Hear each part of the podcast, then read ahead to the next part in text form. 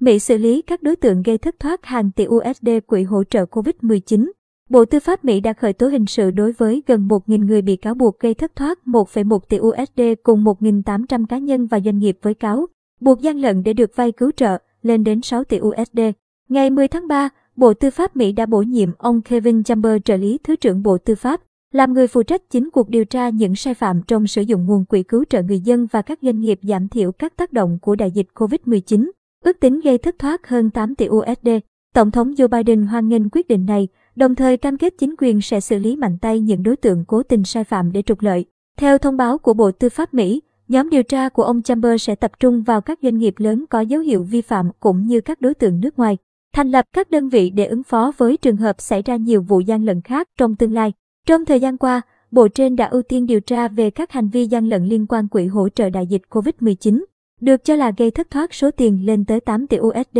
và xử lý các đối tượng liên quan. Tháng 5 năm 2021, Bộ trưởng Tư pháp Mỹ Merrick Garland thành lập đội đặc nhiệm điều tra gian lận COVID-19 do Thứ trưởng Lia Monaco đứng đầu. Bộ đã tiến hành các trình tự khởi tố hình sự đối với gần 1.000 người bị cáo buộc gây thất thoát 1,1 tỷ USD cùng 1.800 cá nhân và doanh nghiệp. Trong 240 vụ án dân sự với cáo buộc gian lận để được vay cứu trợ, lên đến 6 tỷ USD. Các cơ quan chức năng cũng thu hồi hơn 1 tỷ USD trong khoản vay cứu trợ bất hợp pháp, nhằm hỗ trợ người dân và doanh nghiệp chật vật đối phó với đại dịch COVID-19. Quốc hội Mỹ quyết định chi khẩn cấp hàng nghìn tỷ USD